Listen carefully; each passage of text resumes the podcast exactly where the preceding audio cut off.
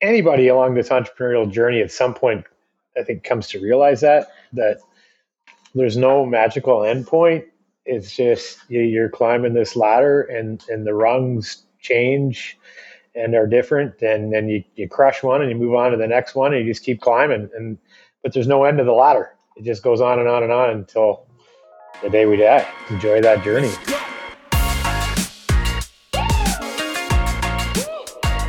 So welcome to Building Bigfoot podcast. This is the podcast about growing yourself and growing your business profitably. And I'm really excited to introduce Robert Charm here. He's a fellow founder. I've known you for a few years in Kelowna. You are into cycling. You're into a whole bunch of awesome things. We were down in Boston, I don't know, a couple months ago already, and just had an awesome time. And Rob's like one of the coolest people you ever meet, nicest guy, best human award goes to Rob. And yeah, you're just a stellar, and you've been building this really, really amazing company, and absolutely, helping them book appointments and route those appointments and connecting people with their clients. And why don't you share a little bit about your company, and then we'll dive into how you got started and your whole journey to where you are today. Yeah, thanks, John. That's a humbling introduction there. I appreciate it very much. And gosh, we were just chatting a little bit before we got on here, just about the journey. And I gotta say, you visualize all the time, like where you want to be and what you want to do and all those types of things. But you never really know. Like nobody could predict sort of how that's going to go or we're going to end up, like 100%. You're literally running the gauntlet, right? And you end up somewhere, and you're like, how did I end up here? But that's just all part of the journey. So you never really know where it's going to take you. But kind of leads me down to like, what do we do? Like my company, Routezilla, we help home service providers never lose a lead because of scheduling. And that journey all began many moons ago when I used to have a service company myself, and it's led us down a pathway where we've been able to help companies like Tesla automate their mobile service scheduling. We've helped home service providers in 70 different countries automate their mobile scheduling of their service appointments and all that. And to the point today where we've got a pretty groundbreaking partnership that we're working on with Google that I'd love to share a bit about later on in the show as well. Yeah, no, I do think this is a cool partnership you got with Google. And to say I'm jealous would be an understatement.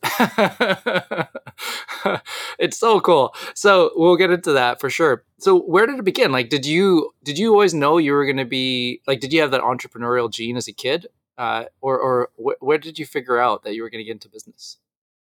Yeah, it's in my blood. My dad was an entrepreneur. Actually, both my parents grew up very, I would say, are relatively poor. And I share a little story about my dad. He's passed now, but when he was a kid, his family moved out from Saskatchewan to British Columbia, and they lived in a little community called Millardville in Coquitlam, which was a French community. My dad was about 13 years old, and he didn't speak English.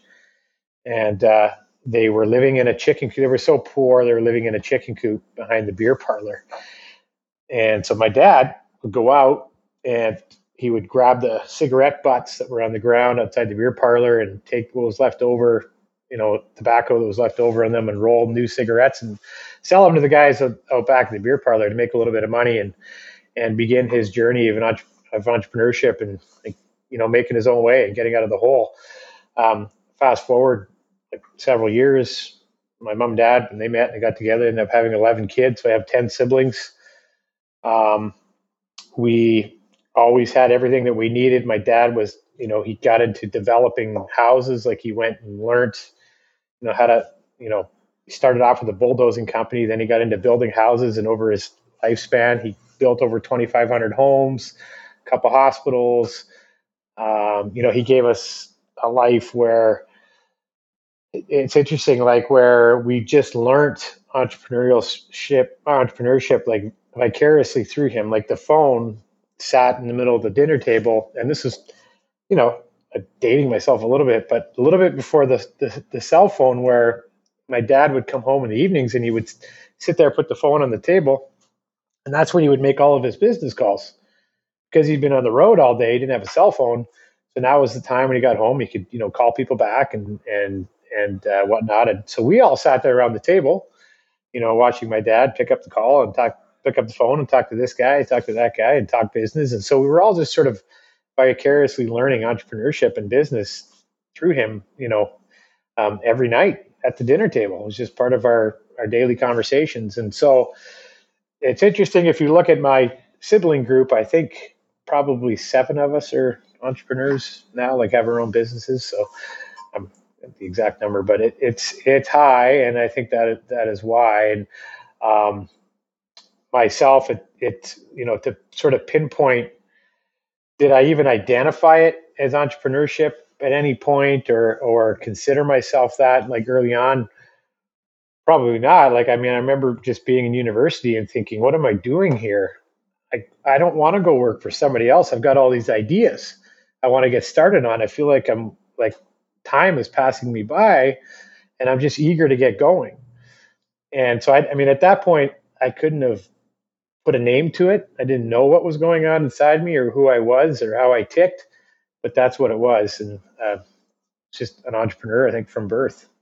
Wow. So when you were watching your dad make those calls, did you think to yourself, other than this is just normal life, like what a privilege it is to actually get to be part of that and experience it and learn from it? Similar, watching my folks grow up, you know, they had us when they were pretty young, and then we moved countries and just kind of went through the whole experience. I got to watch them kind of restart again from ground zero.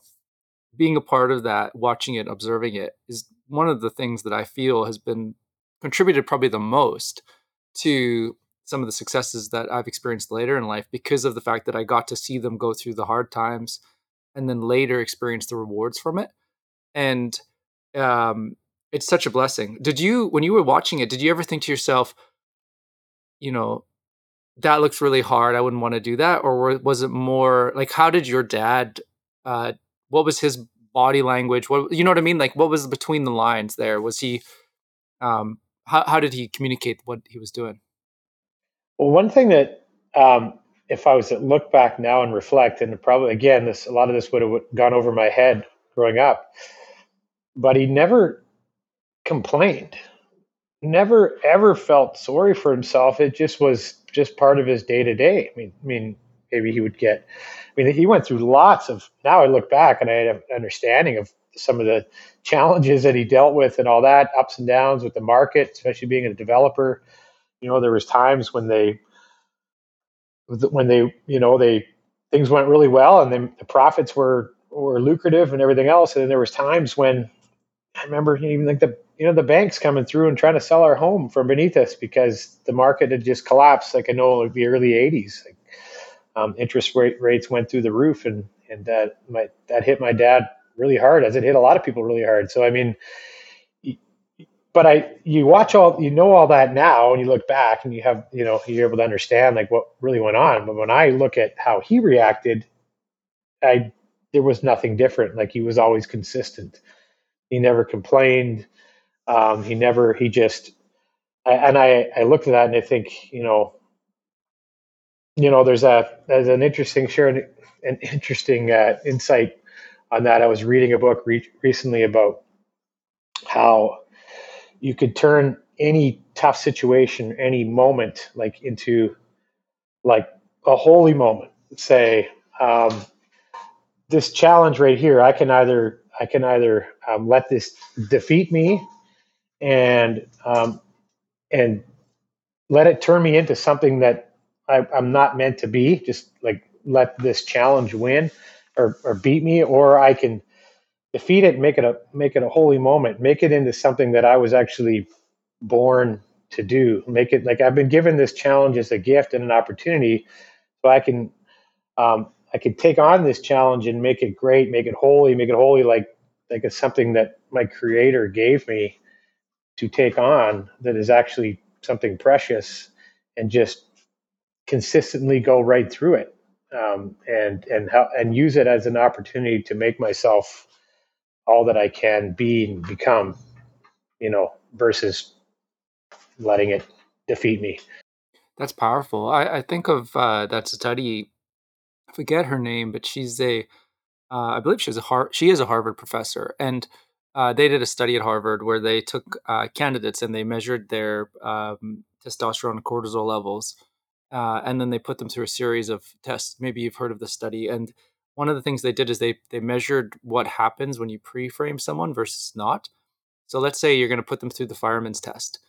If you don't tell somebody like what to expect, they go through that test and they're just like, "This is hell." Like, you're just surviving your life, right? But then what they did is they would say to the 50% of the participants, you know, you're going to go through this experience, and when you're done with it, you're going to be more prepared and more able to handle these other things that are going to come up at you later.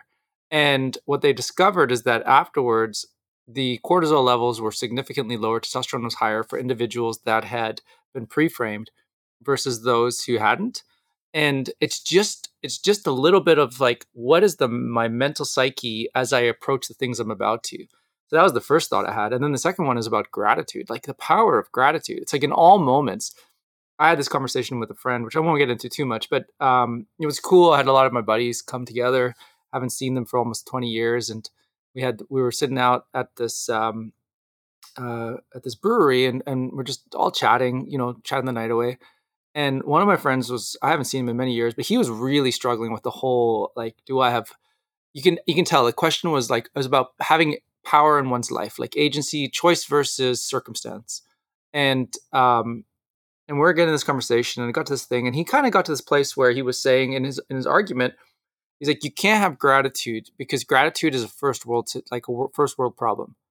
And being born in Africa and coming from there and I would say the truth is exactly the opposite. Look at people who have very little and look at how they behave, and then see how people behave in a situation where they have more than enough, like overabundance. And I think that the power of gratitude is the thing that really takes people from a place of struggle to a place where they are in a whole nother level of empowerment.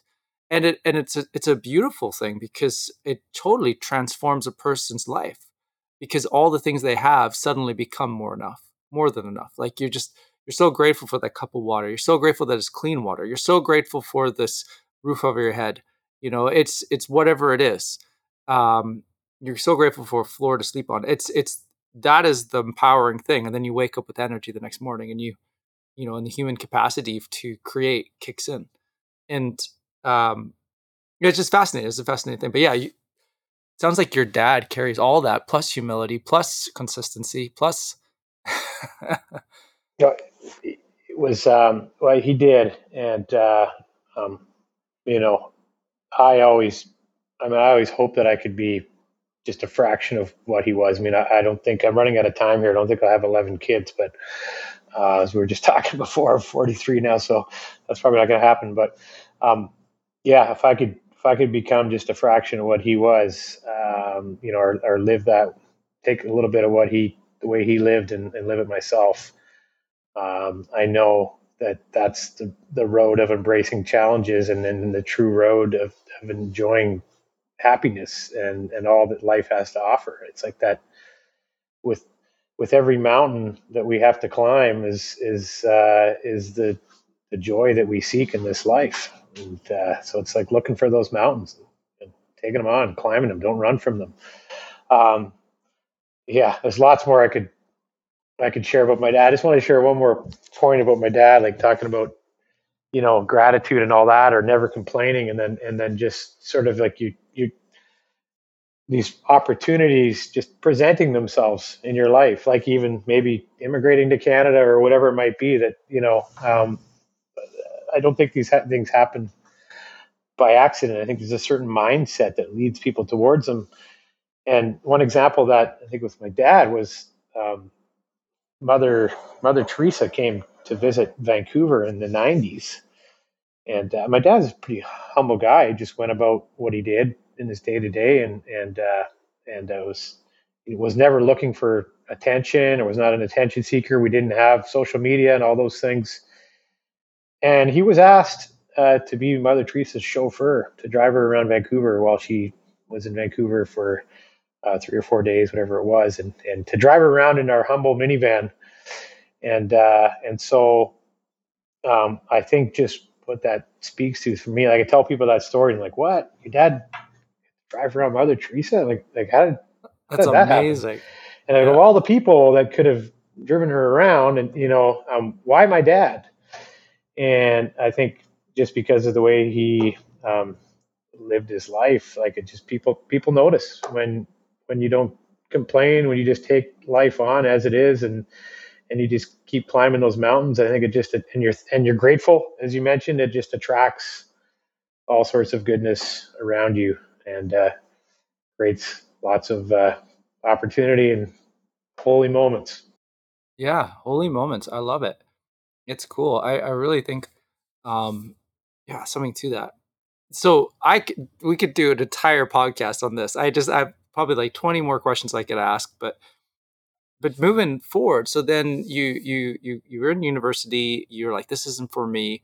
How did you get into entrepreneurship from there? Yeah. So I had played like competitive hockey growing up. I mean, I've always been very much like, I've got a goal and it's like blood, sweat, and tears, everything in me to accomplish that goal.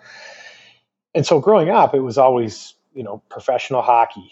And I mean, and actually I was big into football too. It was professional hockey, professional football. And so I was in university and I had just finished playing a year of college hockey. And I could kind of see the writing on the wall, like first time in life, all right, you know what? I'm probably not going to make the NHL. But then I thought, but if I take everything that I put into hockey in my life and I put that into something else, like I wonder what would happen.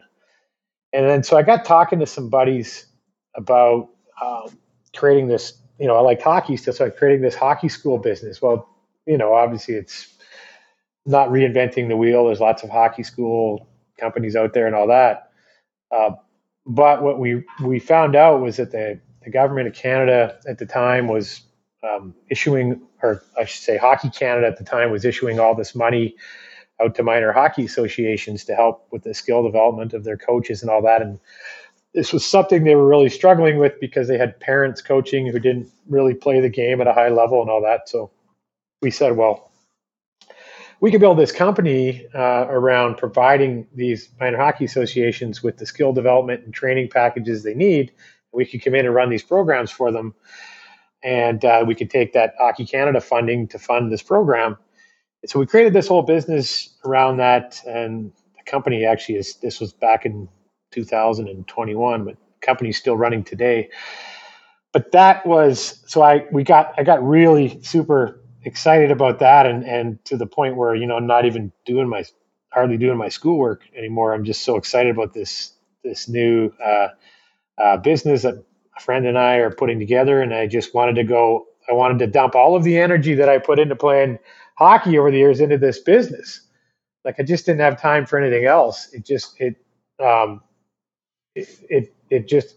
drove me. It was, I can't even describe it, but when you're an entrepreneur, I think, and you have a mission, like something you want to do and bring to the world, it's just, you can't stop. Like you're all in. And I don't think everybody has that, but I definitely had that. And that was definitely the first aha moment that, I'm not going to do anything with this schooling. I'm not going to be a teacher. I was actually going to school to become a teacher. I was like, that's not going to work for me. I can't have a ceiling because I'm the kind of guy that's going to go above and beyond and all in and want to, make something as great as it possibly could be. Yeah. It's interesting when you say that.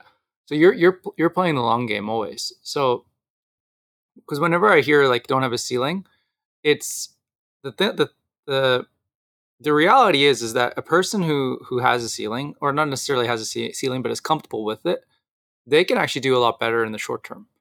But if you can put aside the reward for a period of time and you break through to that next level, the payback period is quick. It's just, you got to get there. And some people won't it's like that picture where they're chiseling through the rock, and there's like the guy who's walking back, and then the other guy just below him is like one swing away from hitting the gold. Some people will turn around, and so there's a part of the knack is knowing that you're on the right path. But usually when you have clarity of vision and you're entrepreneurial, you're on the right path. It's not a question of whether or not you're on the right path. It's just moving forward in that direction quickly so that you accomplish that outcome. I was speaking to, have you met Tom Kelly? Sounds familiar. Okay. I know him from, yeah. You do the SaaS Academy. I'm not sure if you've met Tom Kelly or not. Yeah. Okay. He's a great guy. I interviewed him on the podcast a couple months ago, and he shared his philosophy in business, which is like throw away all the outcomes. Like throw away the car, the boat, the house, just get rid of it, because all that stuff's going to come anyways, but just get rid of it. And then watch what happens. And because his whole philosophy is that, because I think he said he started like 20 something businesses and they all failed. So, and he's had one business that has just didn't start off as where it is today. Like it took him like 15 years, but today it's just massive. It's just grown so successfully. And I'm just gonna say, sorry, I didn't mean to cut you off, but I mean. A story like that, like wouldn't any logical person say, I'm not cut out for this after 20 failures? But like, I'm curious to know, like, why would you keep going? Why would he keep going? Right? Like, or what was your hypothesis? Because he's the same thing. Yeah, he's wired that way. Like there's literally nothing else he is more designed for than to go on this path. And he realized once he threw out the outcomes, he could sustain the path for forever. And then guess what? The fruit of sustaining path are the outcomes later. And and it's funny how it works that way. So then you like we need to play some pond hockey in the winter. You'd school me. You'd totally school me, but it'd be fun. So then you get into this entrepreneurial thing, and what happens? So that was my first sort of learning in the, like, you can't teach this stuff in school. And I tell this people all the time, but it was sort of my first learning, like, okay, putting together like a business structure. There was me and my buddy, and then he brought in another buddy, and we were kind of splitting the pie too many different ways. And then we wanted to expand out of Vancouver. And I thought, well, I'll take it to without doing a heck of a lot of research or knowing anything about market research at all, or any of that kind of stuff. And like, how to grow a business, beyond where you're at, like just learning, just seeking out opportunity and learning. I decided I was going to move to the Okanagan to and bring the business here while coming to a market like 2 million people in Vancouver, and it's under 100,000 people here at that time. And then you've got a lot of retired hockey players here and lots of hockey things going on already, and thinking that we're going to somehow make a similar amount of money in the Okanagan with this business. And we kind of started splitting things up in such a way. Well, that didn't happen. And so here I found myself having to pick up other work on the side, started building, framing houses with my brother, which my brother he's an entrepreneur, he has his own framing company. And he got into that under my dad's umbrella in the construction world. And so that stuff was always easy. Like I could just jump in and pick up any of that type of work anytime. Even I grew up doing it. And so I picked up that kind of stuff on the side and got busy doing that. And then I quickly was like, I was thirsting for something more. I'm like, okay, well, this hockey school business thing is not going to make me what I want to make. And I just feel like the sky's the limit. I could do anything. I was living a life where, I would wake up at 4 a.m. and work till 10 p.m. I didn't care. Like I just was everything all in. That obviously changed when I met my wife, and I have to operate a bit differently now with my wife and kids and all that. But at that time, I mean, that was it. I had all the energy and everything to dump into whatever I was doing. And my dad ended up doing a development here in Peachland. And he said, "You want to make some extra money?" He goes, "You can come and do the landscaping for this development." So I don't know how to do that. He goes, "Well, figure it out." So I went to the local nursery and got some advice, and the guy came out, brought me all my plants and everything, kind of told me what to do. And I did it. And then that project won like this local award for like the top landscape that year in Peachland. And I thought, oh man, like that was pretty easy. Like I could go, you know, the economy was starting to boom here. I could go and get a bunch of these. And then I could hire a bunch of people to work for me. I mean, all I had at the time was actually this little Geo Metro car that, surprisingly, you can actually fit a wheelbarrow in the back, which I learned. So that was my first landscape vehicle that I stuffed. And you could put a couple of rolls of sod on the roof as well if you want to, without caving it in. But so that was my first landscape vehicle. And I got sorry. Yeah, you go on. I got a funny story about that. Okay. So I went back to the nursery and I said, "Hey, you know, remember that job you guys helped me do, brought the plants out and all that, won this little award." I said, "What do you say? Like anybody comes in here looking for a landscaper, you send them my way." And they're like, "Well, hold on. Like there's lots of landscapers out there. We don't know you from the hole in the ground, but okay, kid, we'll give you a shot. Like next couple that'll come in, we'll send them your way and see what you do." And that just blossomed into, the next thing you know, like they had sent me, you know, they were sending me like hundreds of leads just right from the nursery, like people that had bought plants and wanted somebody to come in and put them in and all that. And this thing ended up growing and growing to the point where we had 15, you know, employees, dump trucks, everything. And,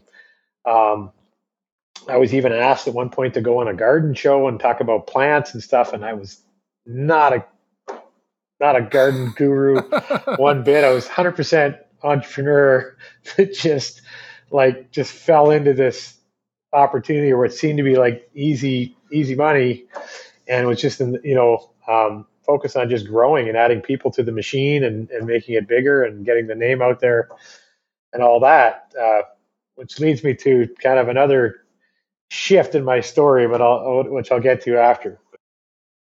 That's amazing. So you're building this really thriving business, and you're doing everything really well. Like I never would have thought of going to nursery, but it makes so much sense. Getting that relationship going. And it's funny, I'm not sure if you saw that video, but you talk about like payload, like on a couple bags of sod on the car, it'd be okay. I watched this guy, he went to get one of those bags of dirt, you know, where they sell them by like the cubic yard. And he's like, just put it on top of the roof rack. I could just see the guy. He's like, he's got his boom and he's like, "No, I don't know if this is a good idea." And he's like, gives him the thumbs up. He's like, "Do it. It'll be fine." I'm like, "Oh no, those roofs are designed to hold like maybe 120 kilograms. Like that'd be max." Just flatten the car. And you see the guy like putting his thumb like up, but it was too late. Oh, that was me. I would have tested those limits. I actually upgraded to a Chrysler K car that had like the station wagon. So I thought I could fit more, but the suspension wasn't actually as good on that as my Geo Metro. So we ended up loading up way more sod on the roof of that than we should have. And the roof ended up like caving in like this. The back end was sliding on the ground. That was a turning point. We had to upgrade to a truck after that. Yeah, trucks are great for that kind of thing. Yeah, apparently. Oh, that's funny. So then, what goes on from there? So from there, so we kind of, I just started getting like deeper and deeper into this business because, you know, I'm an entrepreneur and I'm just like, okay, I'm going to just keep building it, getting bigger. I wasn't. But then it was what year was this? This is like 2008. 2008. Yeah. So you're getting married. Yeah. Oh yeah. And, we had lots of plants in the hall at our wedding. We decorated that thing to the nines, and I had all my employees at our wedding, and it was crazy. It's crazy because I don't have that business anymore, and I'm not in touch with those guys, but I just was thinking back, and they're all my staff were at our wedding, and, but that was a special time. Anyway, so 2008, so we get married, and then a lot of things changed in the world in 2008. It was, quite the global collapse of things. And so we got married in May of 2008. We had just finished building a new house the previous year. And so my wife and I moved into that new house, and then we had another house, and then we bought an acreage where we were going to move all the equipment and trucks to that we were accumulating for the business. And was that on the west side? That was on the west side, yeah. And so everything was kind of great. And then the economy shifted in about September of 2008 to where, housing prices started collapsing and everything else. And so we kind of wanted to cash in on the new house that we had built, and we just we literally sold it just in time. A month later, we probably would have lost another 50 grand or something on it, but we sold it at just the right time and started building a new home on the west side on the acreage that we had, and continued to grow the company, except in the local economy here in Kelowna. I think at that time there was something like it was mostly like single family homes going in, and so we were doing a lot of those projects, like landscape projects. And I think they went from something like 3,000 building permits a year down to 600. And then you had guys moving in from the oil industry and everything. And if they didn't have work, and then what do you do when you don't have work? You pick up a wheelbarrow and a shovel like I did back in the day, and you start a landscape company. So, the market was flooded with people just trying to do whatever to make some money. And so I started, this is the, you're running the gauntlet. I got to pivot here. I got to keep this thing going. And I started getting into bidding on government tenders. At this time, when the economy goes south, the government starts spending more money on these, these improvement projects and everything else, because I think they can, because they can get a lot done for a lesser amount of money. And so we started bidding on all those types of projects. We ended up, landing a job where we put in the Aquapave parking lot in City Park here in Kelowna. We did a couple kilometers of boulevard, roadway, and walls in Summerland. We did a project for the city of Golden, like a new square and park, a project for a city. We were just kind of going all over. We were doing these big projects. And during that time, we also started looking at, okay, well, what else can we do that's kind of recession proof? What do people need no matter what the economy's doing? I've got this team, I've got these resources, what else can I do with this machine? And the nursery that we had first gone into about, I guess it would be 8 or 9 years previous, had an irrigation department with about 700 homeowners that they looked after. And they said, hey, do you want to take over our irrigation service department? There's 700 people here, basically we're done with it. We worked out a deal and took it over, and we just thought this was fantastic, because with irrigation, there's certain things that need to be done no matter what. You need to winterize, we're in northern climate. You gotta winterize your pipes in October or else they're going to freeze. And most people don't know how to do that, and they're going to hire somebody to do it. So this kind of things. And then in the spring, you got to start that back up again. And so we just thought every spring we start irrigation. It's 2, 3 of the pop. Oh yeah, they're popping. I'm I got to replace that one. One I think is fine, but it's just shooting in a straight line. And I find out about a month later, I'm why is everything green in one line? Freezing pipes is probably not in your South African DNA, but no, you never had to deal with that. No, it's funny. We didn't have to deal with winter tires either. That caught my folks by surprise. Oh, yeah. Right. Although you did spend some time in Saskatchewan, though, so you've experienced real winter before coming to BC. But anyhow, so here we were. We had this business. It was like we bought it in like September, and then in October we had 700 places to be and 4 people to do it. And this became the next sort of struggle / opportunity, holy moment that led us down the road of creating our software company, Routezilla, as we know it today. And so what happened there was, we had 3 people in the office, like phoning, texting, emailing, trying to create efficient routes. It was fixed price type services, so you had to be really efficient to make money off of it.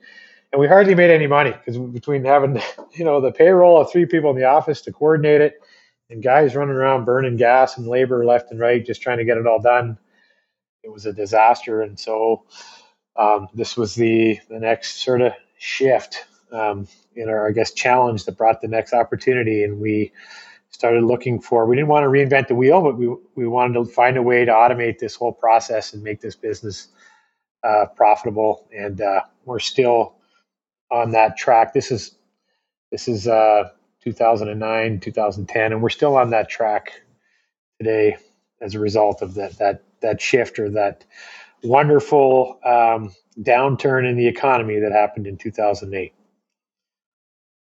Wow. So that's how you got into Routezilla. So now, did you know right away this was going to become a tech company, or how did that transition happen? Absolutely no intention on creating a tech company at that time. So what year would this have been? So this would have been like 2009, 2010, like in that 2009. Area. 2009. Yeah. And same as us. Yeah. Interesting. Oh, really? And I think that's interesting. I think I met Steve probably in 2012-ish. So that makes 2012, sense. 2012, yes. Yeah. Okay. Yes. Yeah. I what happened? We collect my thoughts here. So, what I didn't want to do is reinvent the wheel, and I was not looking at building a tech company or nothing. I just wanted to fix my own business, which actually was also interesting. Something that I did at that time is over the winter, like with the landscape business, you always had a lot of downtime over the winter, and so I read this Tony Robbins book, and he talked about just kind of visioning, like mapping, like goal setting and visioning, like what you want to be and do and who you want to be and all that. And I think I'd mentioned earlier on about how I was not a plant guru, landscape kind of guy. I just was an entrepreneur. And here I was just that's kind of where my life was going. Like anybody that ever talked to me always wanted to ask me questions about plants and walls and rocks and dirt. And I was like, I'm not that passionate about this kind of stuff, but okay. I mean, that's who people see me as. And I'm an entrepreneur, so I'll roll with it. As long as it, continues to build this business, then I'll do it. But I read this book and I started thinking about, a life where I could kind of run my business from anywhere. I could be that family guy, priority being time with my family, and similar to my dad, more like my dad. Like he built all these homes and everything else and was extremely hard worker, but he was always there with us every step of the way. It wasn't like he was off somewhere else. I mean, we were all there with him as part of the journey and living that journey together. And that's what I wanted. And I wanted, I started envisioning like how I could build this journey and take it this anywhere. If we wanted to move here or there, we could, we could work remotely.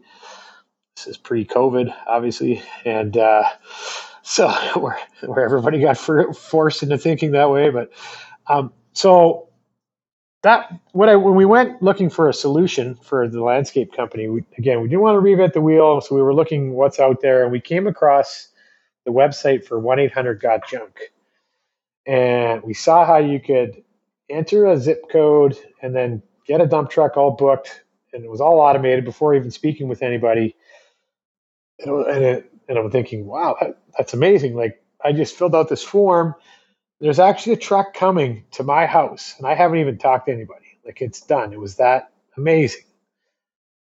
And then when we went looking at, like, getting a solution like that, it wasn't something that was readily available off the shelf. There wasn't anything like that. And so we said, okay, well, let's see if we can try to build something similar, and let's see if we could send out like a link to people in an email to our customers. If they would click it, enter the address that they want their irrigation winterized at, and then choose a time based on what we have for that address, and see if they'll actually do that. I mean, there's a lot of retired people here. Maybe they might be skeptical of this link and all that. Let's just see if this will work. So I hired a young developer. He was in grade 11 at the time. And we worked kind of over a 3-month period, just kind of, I put together like some screenshots and say, make this screen do that, and that screen do this. And let's see if we can get this to the point where it'll actually work. And we did. It was pretty rickety, but it was enough for like a proof of concept. And that following September, we sent out an email to 400 of our customers, say, hey, check this out. We got this link. Click it. Enter the address you want us to come to, and then book a time. And so 400 emails on a Tuesday, and by Thursday, we had over 200 appointments booked without anybody in the office having to do a single thing other than press send on the email. Those moments. So when you do that and you see that, those are the best moments, right? That was the aha moment. That was the game changer. I mean, that was a major shift right there. But again, actually, we didn't think initially, like, did you throw a big party? Like, were you like, this is it? Well, it was like our life just suddenly got 150 times easier. It was just like this big weight off. That's right. And it was like, wow, we could scale this. We could just add more customers in and no big deal. You know, I mean, there was still manual work that we did on the back end. Like, it's not anything like what Routezilla is today, but it was enough just to capture people into a funnel sort them. It was the moment, right? Oh yeah. The fledgling idea. Yes. Yeah, it was, I mean, I'll never forget that moment. I remember just sitting there, that evening, as we sent the email, and just getting all these notifications, like ding, ding, ding, like all these bookings coming in. And it's interesting because our customers get that same thing today when they sign up for Routezilla, and they're like, "Is this going to work? I don't know. Like, I'm going to send this out. I'm going to put this on my website," and then all of a sudden, ding, ding, ding, these bookings start coming in, and they're all booked out efficiently, exactly where they want them to be on the map, you know, and oh my gosh, like, I haven't done anything. This is just happening. I'm just sitting here watching my business grow, like, in front of, you know, with every ding. It's amazing. So it was an amazing feeling, in a day I'll never forget. Oh, there's a few of those moments in our history as well. And you just, they're so cool. They're so fun, because they're really not even expected. You do all the work, but you're not even expecting an outcome. And then it happens, and you're just like, oh, like, this is it. There's something here. Like, let's keep digging. Like, this is exciting. It's kind of like you dig a lot of holes, and then occasionally you strike oil, and you're like, this is it. Maybe we should build a facility right here. This is something. Exactly. Yeah, exactly. It's there's a, I don't know where we are in your latter questions, but I'd love to share sort of where that led. Yeah, go from there. But because it's pretty interesting, because it was probably about 2012 where we got the idea that, oh wait, we should turn this into a tech company. And you know, we got in touch with Accelerate Okanagan as probably similar time that you guys did, and started learning about the tech space and learning about pitch decks and all that, and like what a CTO is, and a CMO, and these different roles, and all that stuff has just been, you know, again, things that you just learn, I think, sort of hard knocks, like, is going through them and experiencing them and realizing what you need right now and what you don't need and all that. Anyways, we built this tech company, which is Routezilla. You know, we took some of our learnings from what we had built before and said, well, you know, technically, like, postal codes don't work that well. We can make it that much more dynamic. We can make it so that Routezilla automatically limits the driving distance between appointments, but actually using real addresses in a more of like an Uber type scheduling way or scheduling experience. There's even, you know, there's issues like a postal code area here in the Okanagan. The Peachland postal code area goes all the way to Rock Creek, which is about a, you know, hour and a half drive or so from Peachland. And so if you were using that as your booking zone, you would end up with potentially with two appointments booked side by side that are an hour and a half apart. So things like that we were able to overcome with building a real tech company and a real software that could accommodate all that. And it led us down the path where we pitched at this competition in Vancouver. I think there was about 2,000 applicants. It was put on by Plug and Play, a startup camp from the Silicon Valley. And we got picked as part of the top 30 to go and pitch in Vancouver. And then they picked the top five, but they were going to hand a term sheet to at the end of the night. And so we made the top five and they handed us the term sheet. We basically had 24 hours or 48 hours or it was to decide if we were going to do this deal with Plug and Play, which also meant that we had to move to Sunnyvale in the Silicon Valley and go spend the next 7 months working with them through startup camp and all that, and really learning the whole tech scene from the Silicon Valley perspective. And so at that time, we'd actually decided to sell like the landscape irrigation company. We sold all that, kept the tech piece, and I called my wife that night. She wasn't at the event with me, and I said, "Hey, pack your bags, honey. We're going to California." And so, you know, here we went. In January, we packed the car, headed south, and, you know, we were living the dream. We thought we were going to come home billionaires.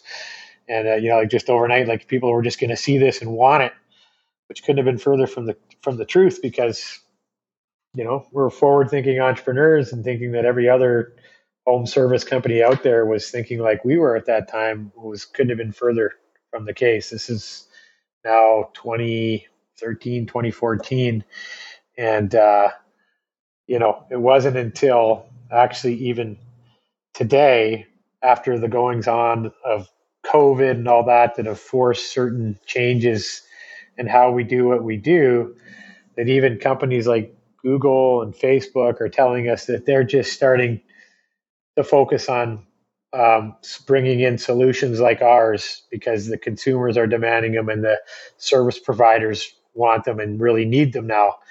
And I'm thinking, okay, well, that was like 9 years ago. We had that thought. We were so ahead of it.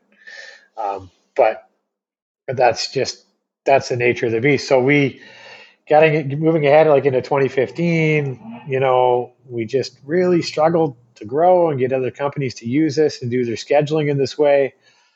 And we just kind of bootstrapped our way along, kept the lights on, just kept onboarding new clients as best we could. Didn't have a whole lot of money to kind of keep the product growing and improving. And then in 2018 was actually the day that we were going, we were at a foster home to adopt our daughter. And this email comes in, this notification on my phone saying that you have a new sign up. It's so-and-so at Tesla.com.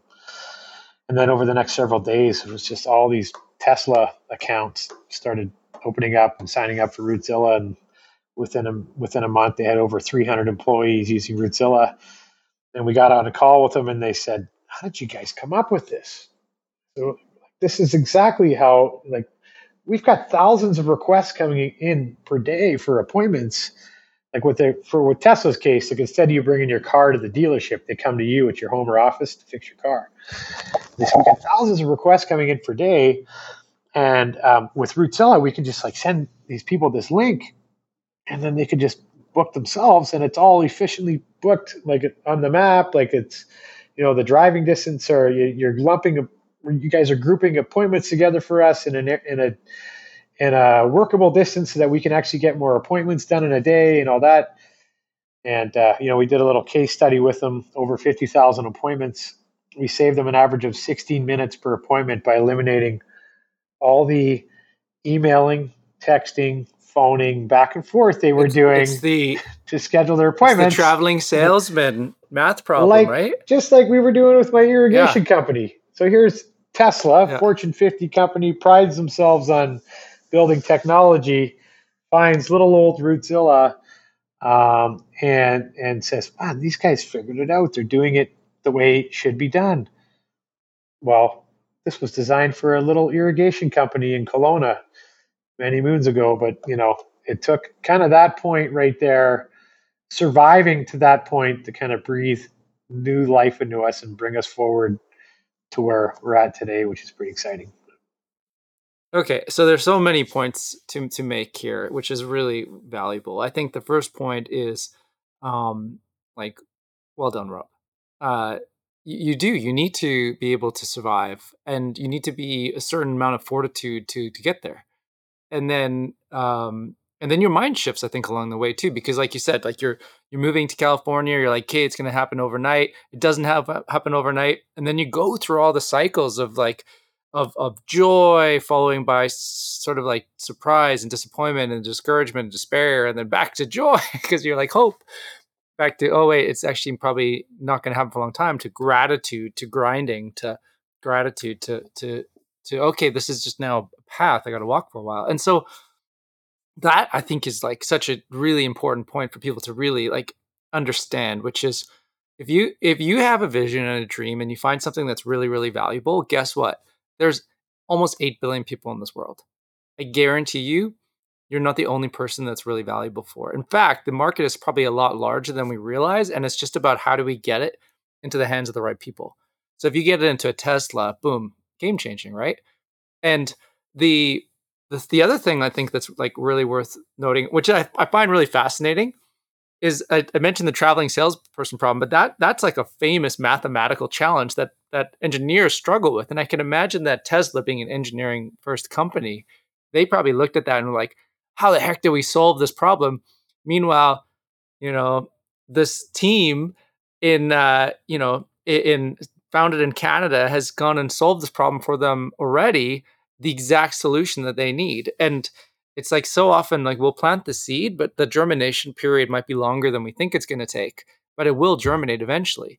But this is why, having the ability to grow a company, like you said, you bootstrapped it for that time period, being able to sustain it is really important, because sometimes time is the kiss of death. It's not that it wasn't the most valuable. It's just that you hit the market early. And when you hit the market early, you have to educate. You have to communicate, and it's hard to educate. Like, it's one thing to put out there, I'm a landscaper. Everybody knows what a landscaper is. Imagine being the very first landscaping company. That I think is hard, because people are like, okay, what do you do? Oh, I'm a gardener. Oh, so you're going to pull weeds? No, I'm not going to pull weeds. I'm actually going to create the garden for you. What do you mean you're going to create the garden for me? Like, it's a whole new. It's a whole new industry at that time. And so that's the other part I think is really important, is that if you get into the market early, know that you're in the market early and that you're going to have to educate people for a while. I think this is like important for anybody listening to this. And then, and when you educate, it takes time. So now so take us back to Silicon Valley. You've just gone back there from California. You just moved there to California, you and your wife. And that's a crazy big change. What are some of the lessons that you learned there that you're able to apply, that you're still seeing the fruit of in your business today? Yeah, I think one of the biggest learnings entering the Silicon Valley was that the whole ecosystem sort of embraces failure as a pathway to success. Like, it is a part of how that world ticks. Like, it's what it's all about. It's almost like you're not even credible in the Silicon Valley unless you failed. It's and versus coming from, I think we're getting there in Canada, especially in the tech space. I mean, granted, it's not as it's still fairly new compared to places like Silicon Valley, but it's Yeah, I mean, right down there, it's like people come there from all around the world. Like we rented this. It's really hard to find a place to live, for one. It's like everything is expensive and through the roof. And so we ended up renting this place renting a room at a hacker home, which is basically a hostel for techies. We couldn't afford anything else. We paid $1,600 a month US, so you got to transfer that into Canadian dollars for a room in this house with about 15 other guys who were sharing rooms with each other. Like some of them would be in a room of like 6 to 8 guys in bunk beds, and they're working like $130,000 a year jobs at like Apple and Google down the street, living in the hacker home, like, you know, renting a bunk bed because that's all they could afford or get their hands on. But what was interesting though, is these guys were from all around the world. You know, there are people coming from Italy, Korea, China, and they were just so happy to be in America, to be in the Silicon Valley and have a chance to live that American dream and to make $1 or to have the freedom to fail, the freedom to try something and convince others that they should get behind them and support this. And realizing that nothing happens without people being willing to failure, being willing to fail in this world. Nothing good comes out of people running from failure. You know, it's the pathway to success. It's why we have all these great things. It's that somebody was willing to take a chance. And that's what the whole sort of Silicon Valley environment was like to me. Is, one of our portfolio managers said to me, he goes, if you wanted to make millions off of selling pencils, because you could make millions off of selling pencils if you devoted your life's mission. He goes, and I said, well, there's lots of people that sell pencils. So yeah, but if you devoted your life to that, made it your mission, you were not going to stop until you made millions off of selling pencils. You can make millions off of selling pencils.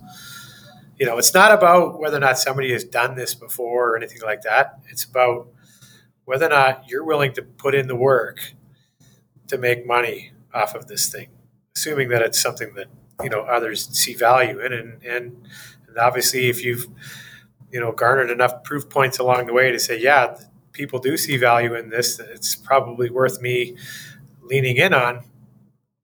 If you really, you know, like put in the work and don't give up, you could do it.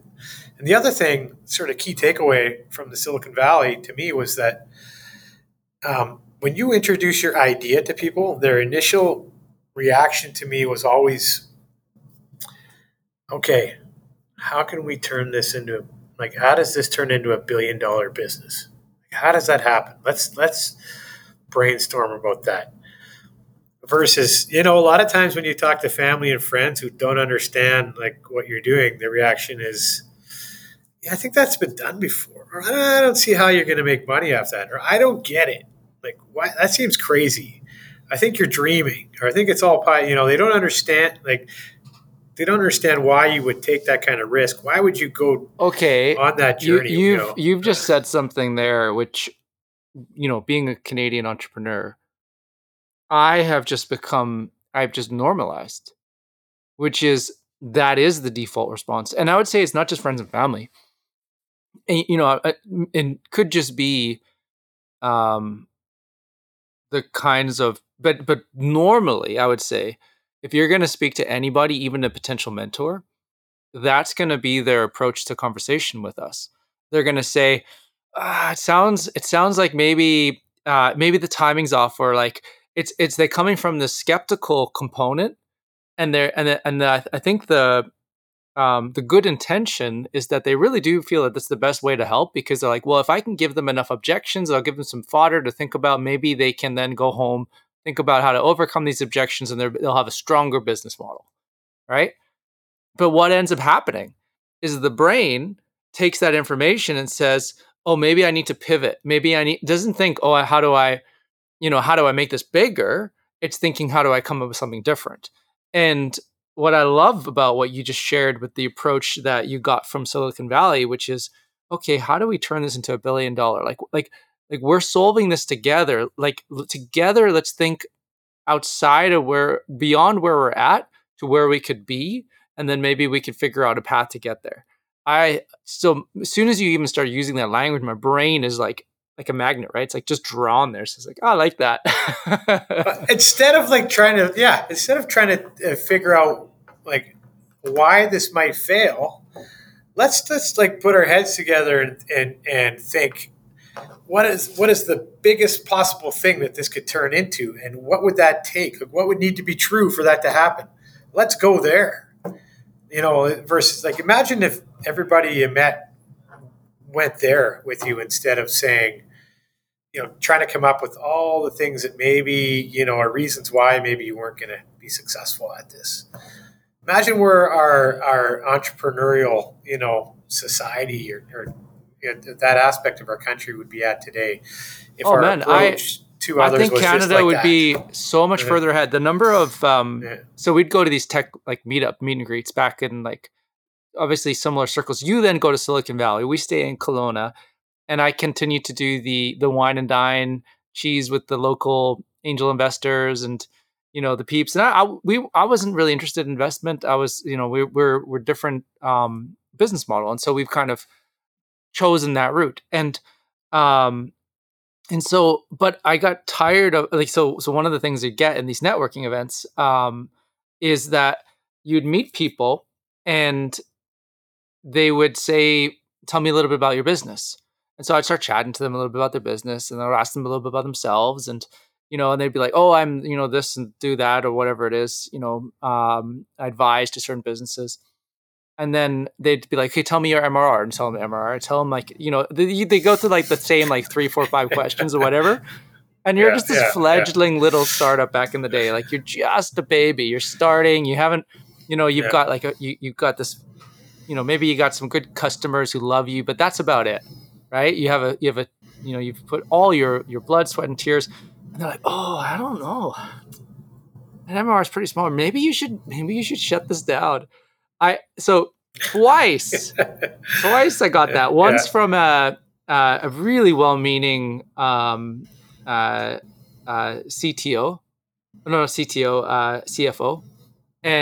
I was so excited. We're going to bring a CFO into our company. They're going to look at it, look at the numbers. And the other time was this other guy to meet and greet, and I just like learned after that. I was like, okay, I'm like when people bring, as soon as they like start asking certain questions, I can almost, it's like a reflex now. It's like ding, ding, ding, ding, ding. I'm like, who else in this room can I talk to? Next. Yeah, exactly. Because I'm like, I would rather have the kind of questions that you're just talking about now, which is let's talk about where things can get to and how we can get there and how we can solve those problems together. Because that's what's inspiring. That's what you wake up for in the morning. Is it's like it's exciting when you take on a big problem and you're like, how can we go after it together? You know, that's fun. That's the fun stuff. I find a lot of times that those types of questions will come from people who probably haven't walked in your shoes, you know, or they've come from maybe another walk of life, and those are just kind of like learned. Those are probably questions that are taught in school, but they're not. You know, what I ended up running into more in the Silicon Valley was people who had walked in my shoes, you know, and had started off in a similar way, you know, trying to solve a real world problem, had been through all the ups and downs and everything, like really grounded and understanding of where you're at and trying to think of, okay, how can this guy, like what needs to be true here? Like, how can this guy get through this? Like he's got something here. How can we, you know, what could I tell him that'll help him get through that? Yeah. It's, you need a certain, like, you can always tell when you're talking to an entrepreneur who's been an entrepreneur for a while. And because like you said, the way the conversation goes is so different, and the kind of questions that they ask and the things that they focus on are different, and it's refreshing. And I hope in many ways, in a small part, that this is what happens with this podcast, is that people listen to this, and it doesn't matter what kind of business they're in, that they get some sense of inspiration, because there's a certain amount of there's certain people who, so the last guy I interviewed, Sam, he's a creative. Like he loves, he loves putting his blood, sweat, and tears towards specific projects. He's still very entrepreneurial, and is incredibly talented. Like he's an award-winning, like he's had his feature premiere on Amazon in the US. Like he's very talented, but it's about how can I take my skills and craft and become and build that. And then there's other individuals who, like my neighbor up the street, like he's also a landscaper and that's his passion. He loves it. Right. And then you have, people who are wired like yourself, who are very, you just like, you're scratching the surface and you feel like you could scratch so much more. Like you just know that there's something, and you bring on a company like Tesla and you're like, yes, this is kind of it. This is kind of a little bit more of what I see in my future. And so it doesn't really matter what your passion is or your hobby or interest or what kind of business you are. None is better than the other. What it is more, if you're going after it, go after it. And I hope you feel encouraged to do that. I hope you feel encouraged and inspired to build the business of your dreams. Like if you're in real estate, if you're serving clients, literally remember that the business wouldn't, like the world wouldn't be the same if you weren't doing what you do, because there's customers being touched by you who are having a solution that you provide that wouldn't exist if you didn't do it. It just wouldn't. Like, sure, someone else might come up with something similar, but it would never be the same. It would never be what you provide, the way you provide it. And that's a real impact that people are making in this world every single day. And sometimes I just want like people to know that just it's worth it. Right. So go on. I'm curious. Like, So that was profound. What else? What else was I guess interesting is that we ended up getting meetings with companies that we thought we had no business talking to. You know, we're this little, struggling startup, and then I went to this kind of hole in the ground, pitch practicing thing. There's lots of meetups and stuff down there. They take your pick and you never know who's going to be at one of them. And I go to this meetup, there's probably 20 people in the room. And then I get up and practice my pitch. And then this guy pulls me aside after and he's like, hey, I work for British Telecom. It's a $16 billion company. And I think they might be interested in what you're doing. And I'm like, oh, okay. Again, you get excited, the highs and the lows. Like you think one of these things you're just going to hit it out of the park. And I had no idea what I didn't know at that point. But of course, you go through the journey and you learn what a conversation like that, with a company like that looks like and how that goes. And little did I know, really, I think in the grand scheme of things, that was only just prepping me for the kind of things we're working on today. But we went down that road. British Telecom ended up flying out their CEOs from London and Ireland to meet with us in this,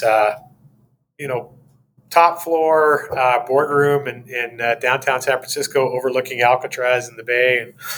And I'm sitting in the waiting room to go into this meeting with all these guys in suits. And I'm sitting beside this little struggling startup, just like myself, company called DocuSign. And so the two founders of DocuSign are sitting there, and they're quite nervous about going into this meeting as well.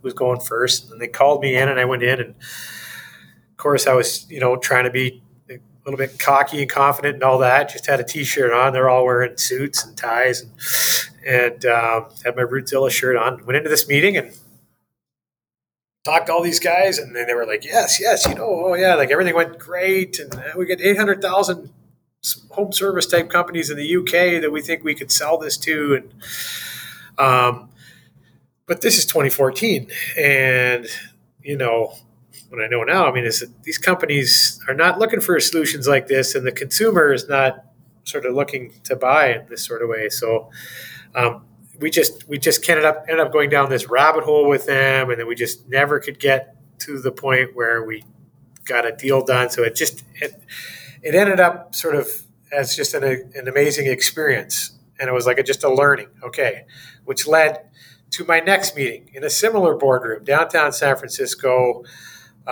This other guy that I met, like do networking down there. He brings in the CEO of Gannett from Washington, D.C., and a bunch of their other executives. And Gannett's the biggest media company in the U.S. at the time.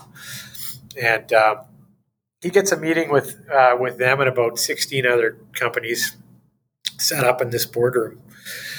And all of these companies are like several millions in revenue, and we're like virtually nothing. And the whole idea is that Gannett wants to do something outside of the newspaper space and get into selling like digital products and all that to the audience that they've been selling to, advertising and whatnot to for years, and looking for other things to get their sales teams working on and all that. And so I get up and I pitch, and then one of the Gannett executives cuts me off halfway through. And you know, thankfully, I'm a little bit seasoned now because I had this, you know, the whole meeting with British Telecom, like everything ladders up, right? And so I'm not as nervous as I maybe was in that meeting, but I'm a little thrown off because this guy cuts my rhythm off, right? You know, as I'm in the middle of it. And then the guy that put together the meeting, Tom, he says, he goes, oh, hold on. He's like, the guy's like, hey, look, no, this guy's like, this is too early stage. Like, you're wasting our time. We flew all the way out here. Like, what is this? You know, again, like these 15 other companies are listening to are multiple millions in revenue. And Tom says, no, just let them finish. Just let them finish. Okay. So I get back into my rhythm and I finish. And we ended up being the only company that walked away that day with a deal with Gannett. So out of the 16.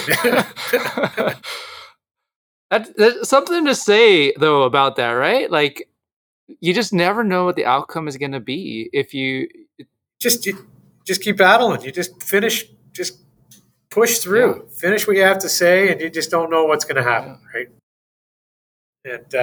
And so, but the Gannett deal again was similar to like what we were discussing with British Telecom. Like, we were kind of, you know, ahead of our time and all that, and there wasn't really the market there. And then kind of want to fast forward a little bit to today, where we have this partnership with Google. Yes, let's get into this.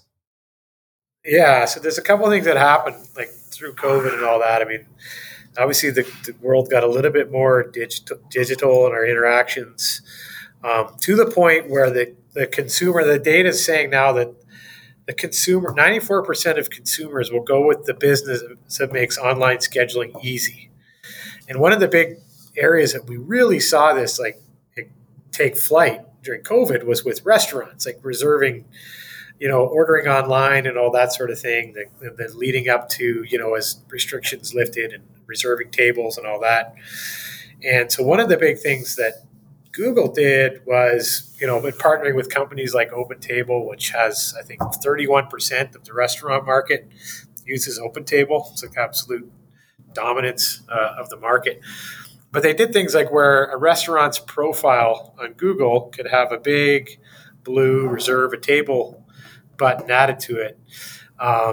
And so Google saw this opportunity. Okay, we've got companies like Open Table, they provide these online booking solutions. We've got a consumer, 94% of which prefer to go with the business that makes online scheduling easy.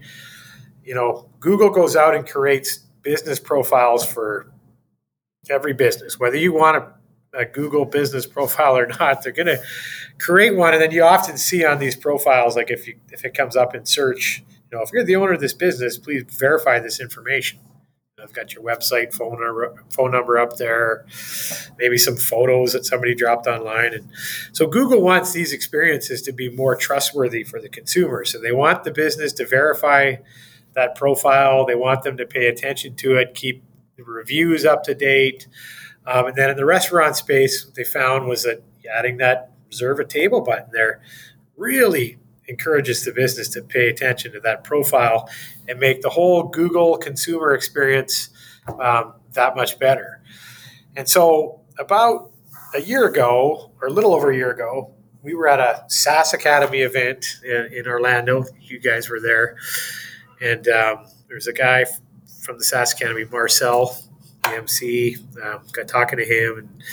And he says, you know, I'm going to be on this having the CEO of this company on my podcast, who's like a, I'm not going to mention any names because they might be competitive in some way, even to you guys too. But anyways, the CEO of this company that provides like a platform for marketers to manage their clients. You can mention any, like, yeah.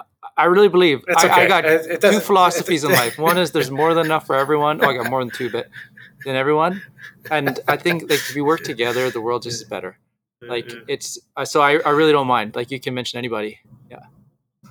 So while the company's High Level, and so Marcel was going to be having the CEO of High Level on his podcast, and he said, "Do you want me to introduce you or ask him why?" All these marketing agencies don't use Routezilla for their clients.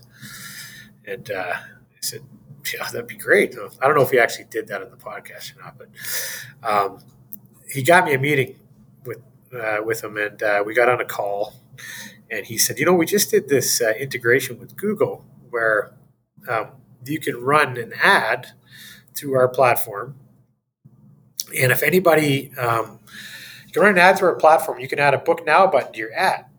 And he goes, and so it's really designed for like wellness or like brick and mortar type businesses that where you don't have to consider geography. And it's really great because you can run the ad, you can have this book now button in the ad, your rank tie and all that. It's great. He says, you guys should talk to Google about this, about what you do. Oh, it was through him that he got connected to Google. Yeah. Crazy. And so he said, you guys should talk to Google because what you're doing would be really powerful for home service. Like, considering geography and all that.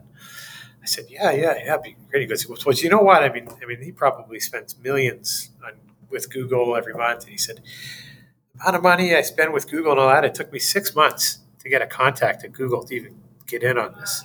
If you want, I'll introduce you guys. I was like, fantastic. Yes, please. That'd be great. So he does an introduction to Google. So we get right to where we need to be within this behemoth of a company.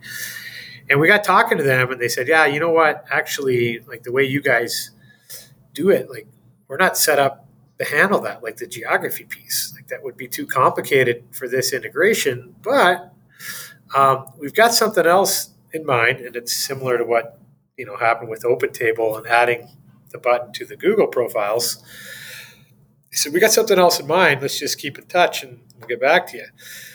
And that was it, was that without paying any money at all, what they wanted to give us the ability to do is add this big blue button, the big blue button, as we're calling it, to a Google business profile where people could, you know, organically, like whether they were buying ads or not, could have this button show up on their business profile that enables people to book their services.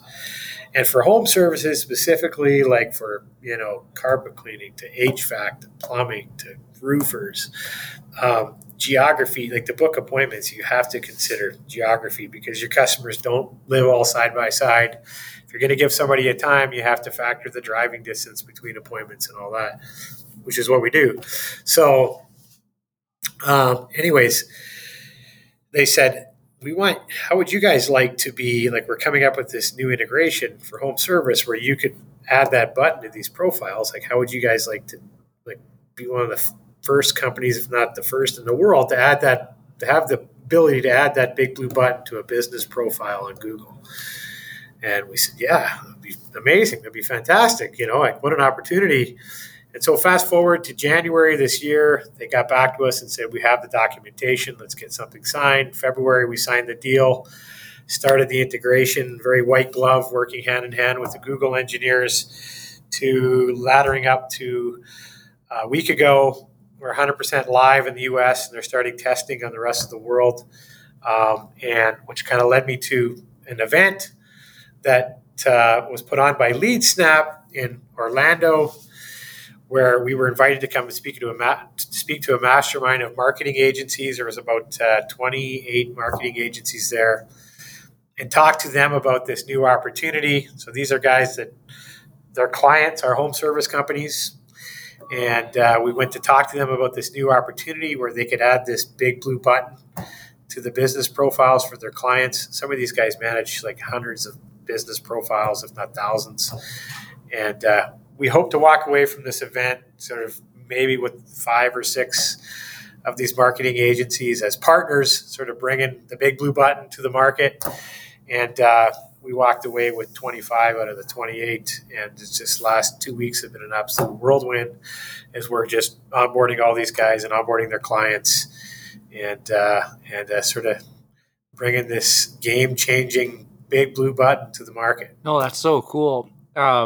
So if you are listening to this and you have a tech platform and you're thinking, I would like to have access to this big blue button, and I have customers who could benefit from, scheduling and helping, especially because it's like, as you heard, it's really about if you want to schedule based on zip code, like it's so smart. How can people get in touch with you? So the best way is to go to our website, routezilla.com. And if you're interested in the partner program, there is a form that you can fill out on there to apply. There's also a contact email address there if you just want to, drop us a message. Or there's a phone number there. We have our team that if you fill out our form requesting more information or want to get involved, somebody from our team will call you back in less than 55 seconds, guaranteed. I just want to touch on that for a moment. Like, that is something that you'll actually see a countdown clock on the screen, counting down, to letting you know like how much time has gone by between what we promised you and when we're actually going to call you. So usually we call you back in about 30 seconds or so, but sometimes we're a little slower. But we promise you we'll get back to you in less than 55 seconds, because the chance of you closing an opportunity when you get back to somebody in less than 55 seconds is 400 times greater. Wow. Anyways, we do that, and that's all part of like our scheduling process, how that increases conversions and all that. The way that we want the experience to be between us and our partners and our customers is the same thing that we want our customer, or same experience that we want our customers to have between them and their customers and their clients. And so we like to practice what we preach. So please go to our website, routezilla.com, routezilla.com. If I'm talking to Americans, they'll say routezilla.com. I hang out with Americans all the time, so I think I say route too. There you go. And it's totally an acquired thing, because it's not. Yeah, I didn't say it ever before, but I do now. But yeah, Routezilla. So that's funny. And just as an aside, Go High Level is awesome. I think they're doing something super cool, and we're not competitive like at all. So. Yeah, they I have no doubt at some point in the future, we'll probably have a plugin directly into Go High Level, just because we've had people like requesting that from us. And, but at the moment they're not really, we're sort of serving different segments, but I really like what he's doing and what they're doing there as a team. They really came out of nowhere.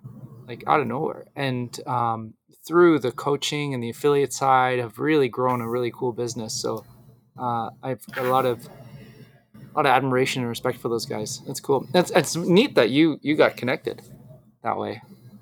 Yeah. Oh, that's amazing. Yeah, it's just the power of one conversation or one connection to the next, and just if you quit, if you don't continue on the journey, then you'll never find out where this conversation was supposed to lead. That's right. And I think that's the moral of the story, to kind of wrap it all up, is like, just keep going. Don't quit. Don't stop. Like this, everything that happens today, everything that happens tomorrow leads to something else. Just continue on the journey. Because you stop, you might miss what happened today is actually leading you towards. Yes. And I want to say, like, on behalf of everybody listening and myself especially, just like, man, Rob, I really appreciate you. And I thank you so much for what you've shared. Like, you have shared some really good gold nuggets in this podcast, where even like in the middle of this while we're having this conversation, I've like literally felt my own mind in a couple areas shift and be like, oh, that is a way nicer. It's almost like, it's like you've got like a shirt. It doesn't quite fit right. And then you like throw it out and you get enough. You're like, that feels better. I love that approach of how to think about those things. And so I just want to say I really appreciate you, man. And Yeah, this has been awesome. And final question, just as we're leaving, if you were to meet yourself 20 years ago, what would you tell yourself? Oh man. I think I would tell myself to just really stay focused, embrace every challenge, because every challenge is your biggest opportunity. You're not gonna, if you ignore those, you're ignoring the opportunities life is trying to give you. And I think as a young person, a lot of times you really get caught up in just the quick, trying to get rich quick or just trying to find all this satisfaction that you feel like you're entitled to or life owes you. And then I think as you get older, you realize like that's not happening. It's not coming. How come? Or whenever something good does happen, it's fleeting, like it disappears. And then I think you start to realize that, oh, I see how this works. Like you just have to keep going. There's no end point. There's no magical, when you win the, the Super Bowl or the Stanley Cup, I mean, the best thing to do is to get up the next day and start training again. Get back on the journey. Get back on your horse. I mean, that's where the joy is. I mean, that moment's gone. It's literally gone. You can't stay there. You can't just stand there and hold the cup forever. Like, it's gone.